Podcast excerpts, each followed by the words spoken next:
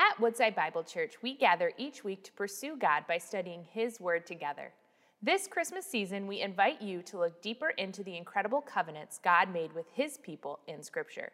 Tune into our current series, Gift Wrapped From Longing to Lavish, to discover God's unwavering promises to meet the ultimate longings of our heart and ultimately renew our hope with the brilliant truth of the gospel.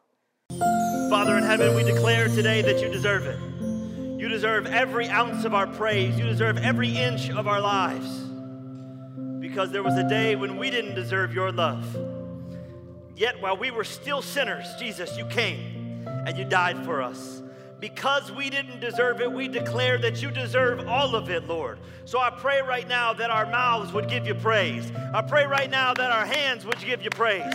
I pray right now that our families would give you praise that this church would give you praise because you deserve it. You and you alone, Jesus Christ. We say thank you today for bringing us here. We praise you today that we can be in your house singing of your praises today. What a privilege. What an honor it is to praise the name of Jesus. So please, today, as we search our scriptures, as we sing praises to the highest name, Jesus Christ, Holy Spirit of the living God, Thank you that I don't have to beg you to come.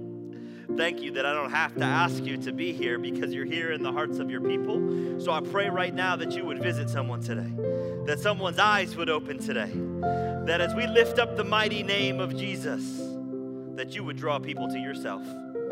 We love you. You deserve it. We praise you. We bless you.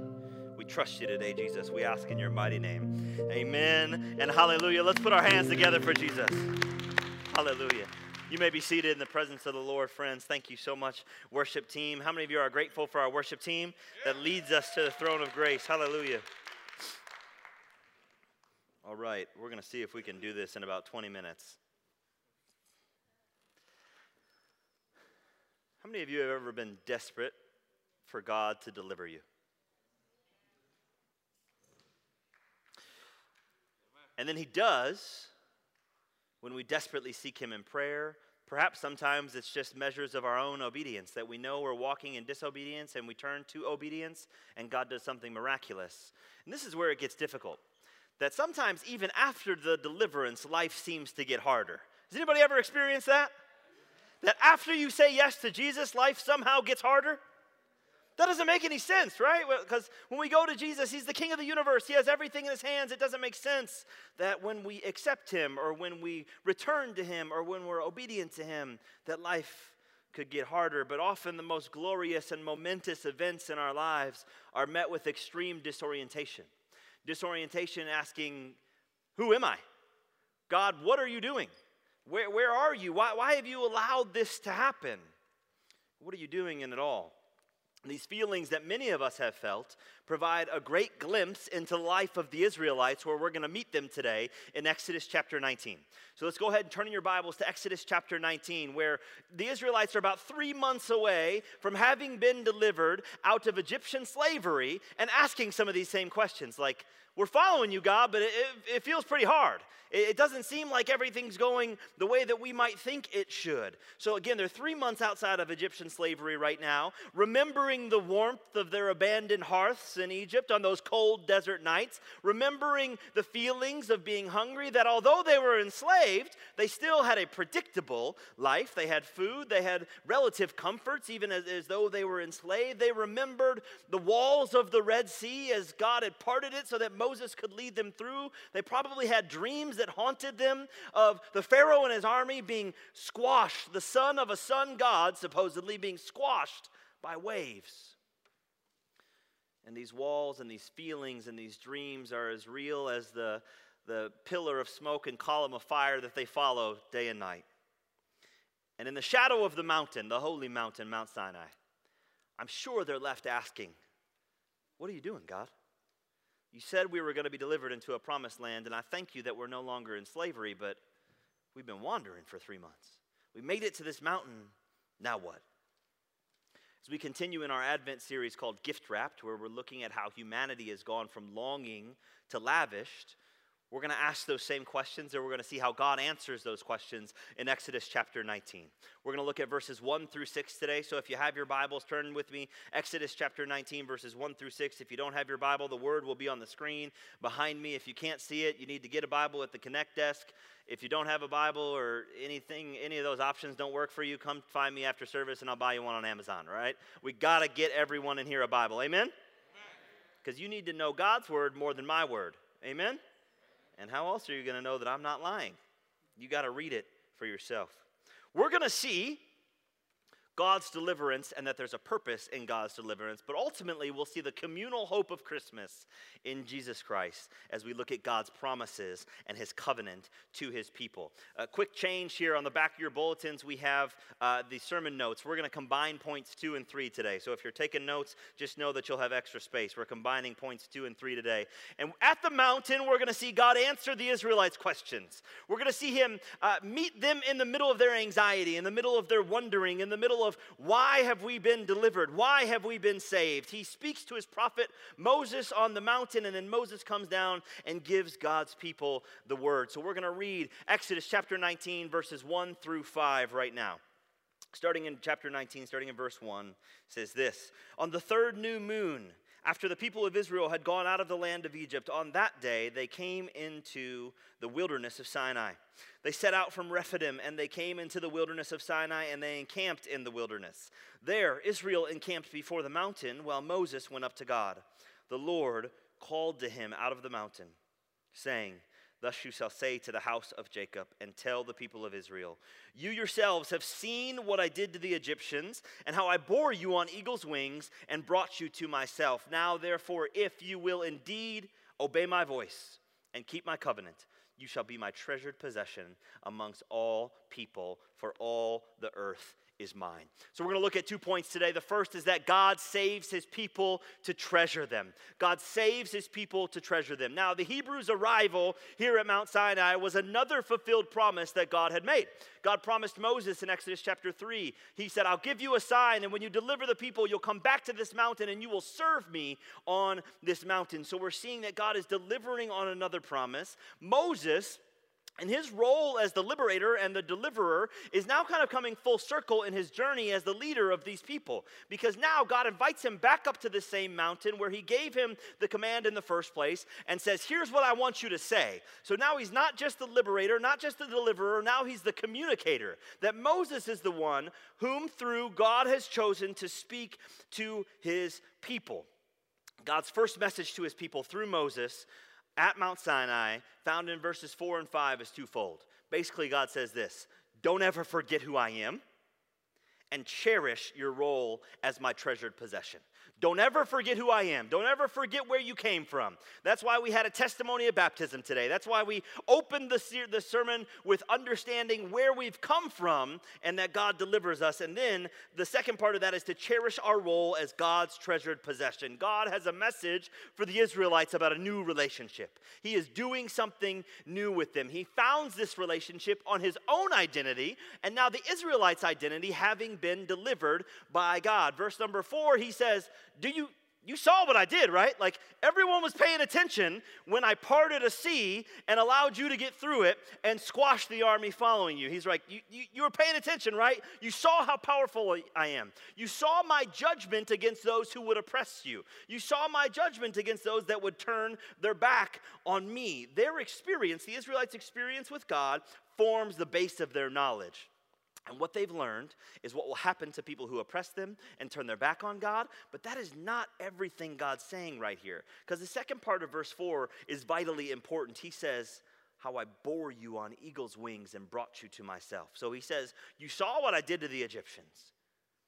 Remember my power, remember my judgment, remember who I am, but also remember that I'm your deliverer, that I'm your liberator, that I'm your savior, that I'm your protector, that I'm your provider, that when warring bands of Amalekites attacked you in the wilderness, I allowed you to withstand that. When you were hungry, I fed you. When you were thirsty, I gave you drink.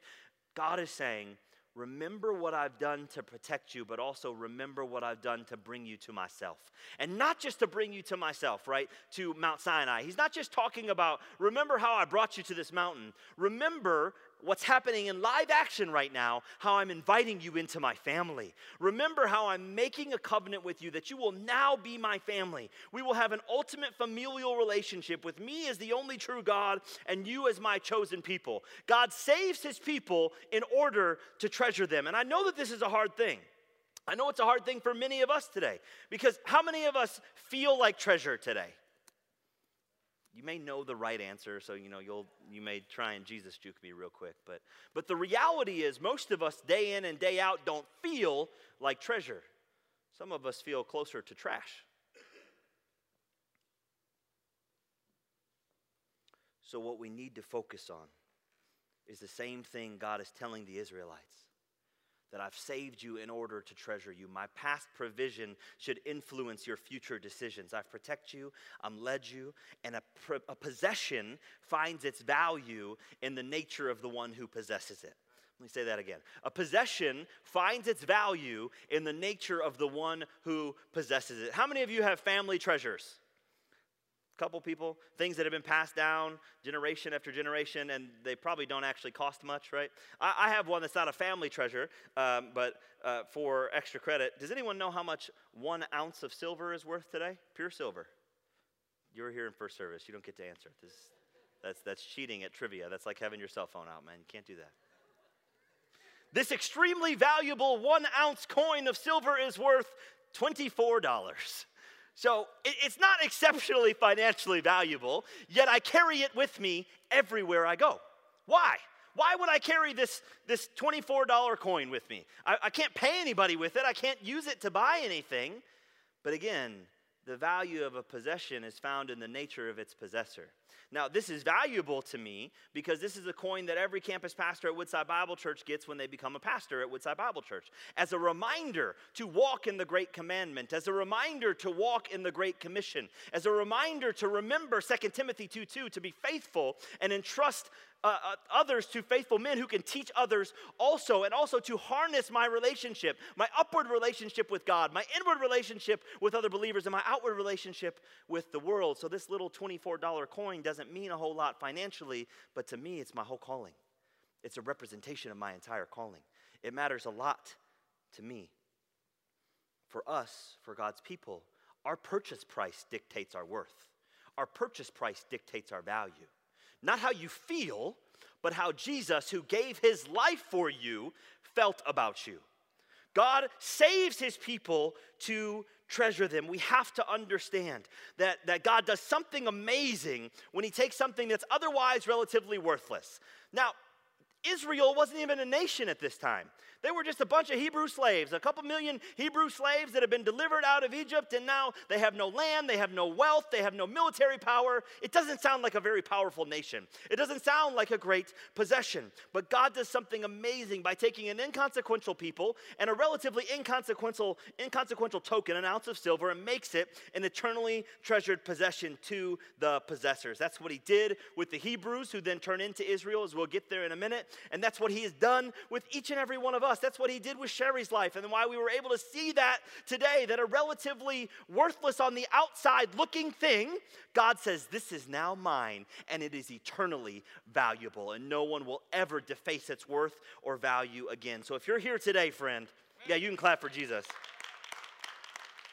If you're here today and don't know your value, you need to take a peek at Jesus you need to look at Jesus because he knew your value by giving his life for you. He knew how valuable you were and how valuable you would be for his purposes alone. Remember, God saves his people to treasure them. We're going to get to points two and three because that says there's a little bit more than just being a coin in a pocket, that God wants to do something with us. If you are ever doubting your value, remember that Jesus treasured you enough to die for you. Remember that God treasures you. Remember all the things that God has brought you through to get you to a place of being a treasured possession today. I don't know about you, but when I think about being in Oakland County Jail, I praise God. When I think about that He valued me enough to save me from that so I could be treasured here today, I praise God. When I think about ripping and running, trying to figure out somebody who was going to love me, and then He delivers me into a spousal relationship with my wife of 10 and a half years now, I remember how much He treasured me. When I remember that I was walking around aimlessly, trying to figure out what's my purpose, trying to figure out how am I going to get what I want. And God said,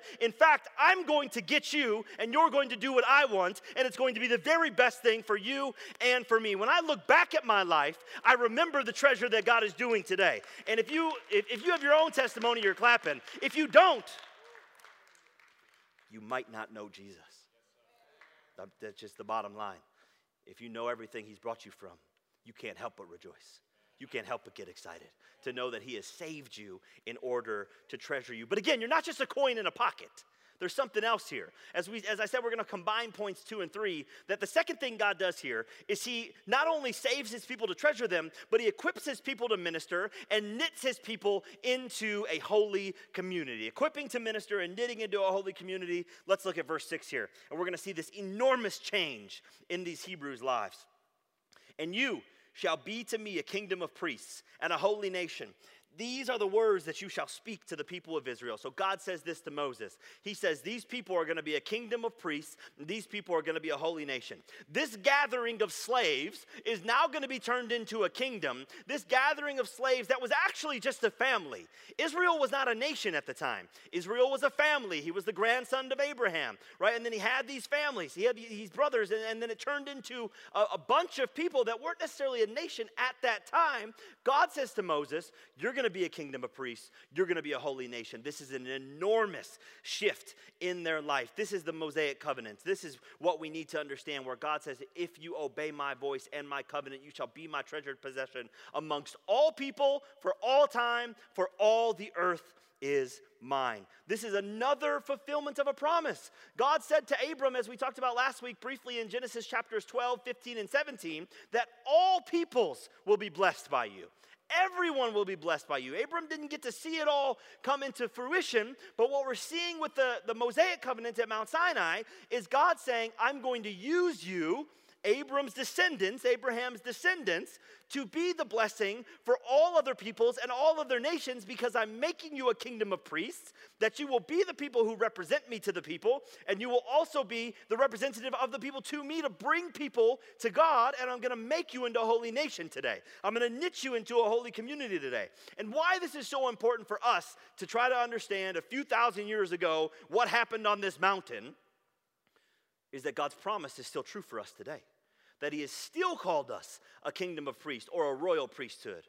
As we just spent 10 weeks in 1 Peter chapters 1 and 2, right? We see the answer. We spent almost all of September, October, and November in 1 Peter chapter 2, where we see Peter quoting what he says, You're a royal priesthood, a chosen race, a holy, a holy, a holy nation, right? You see all these things that Peter has said, a people treasured by his own possession.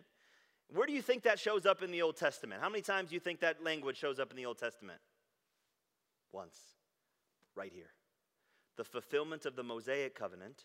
We see Peter in his letters, in his preaching, is telling people that if you have a relationship with Jesus, this is true for you today. I need you to repeat after me. Saved from? Saved, from. Saved for. Saved, from? Saved, from? Saved for.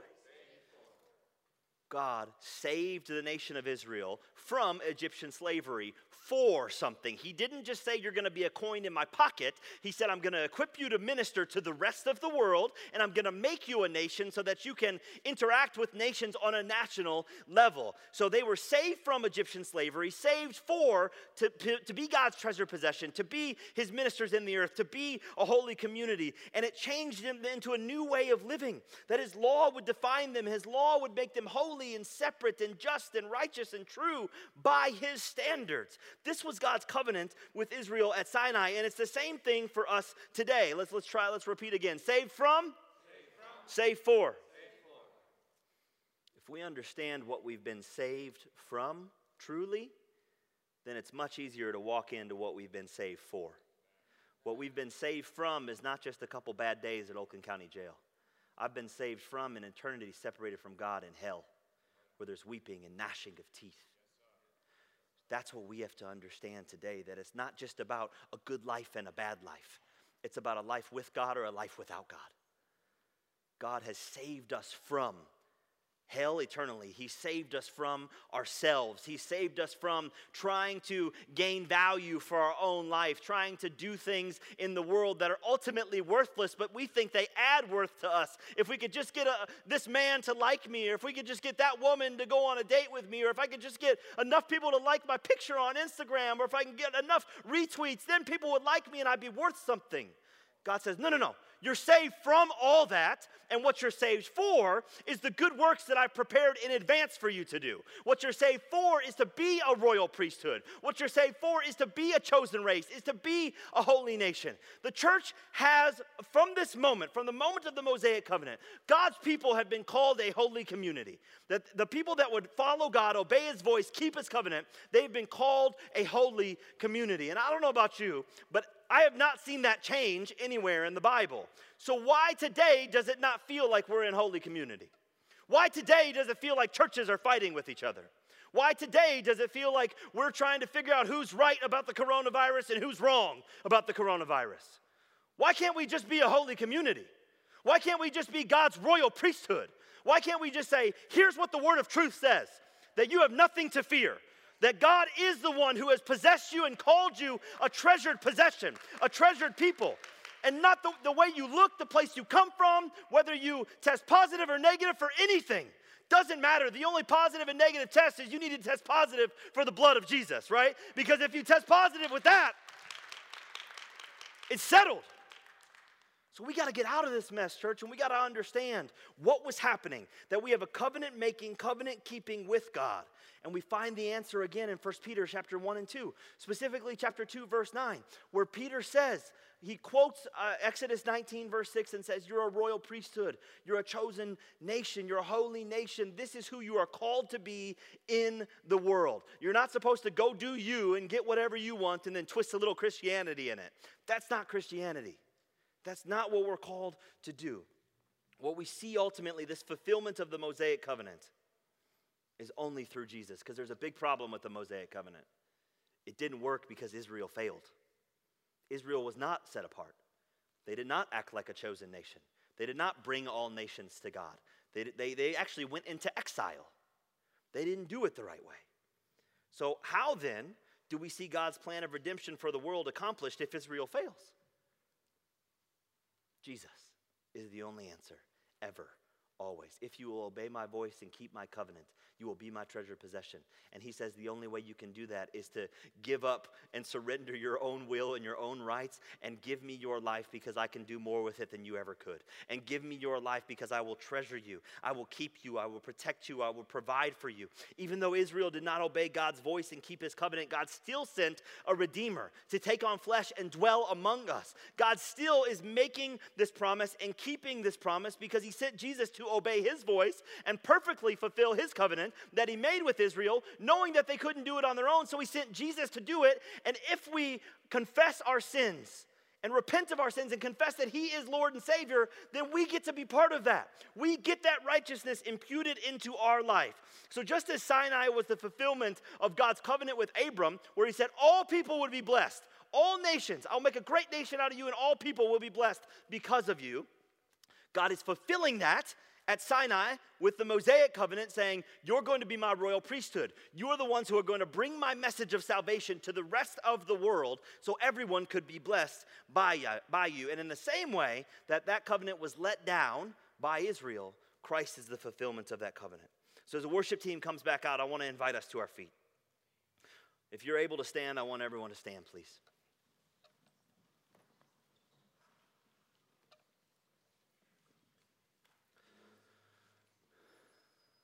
Let's try this again. Saved from?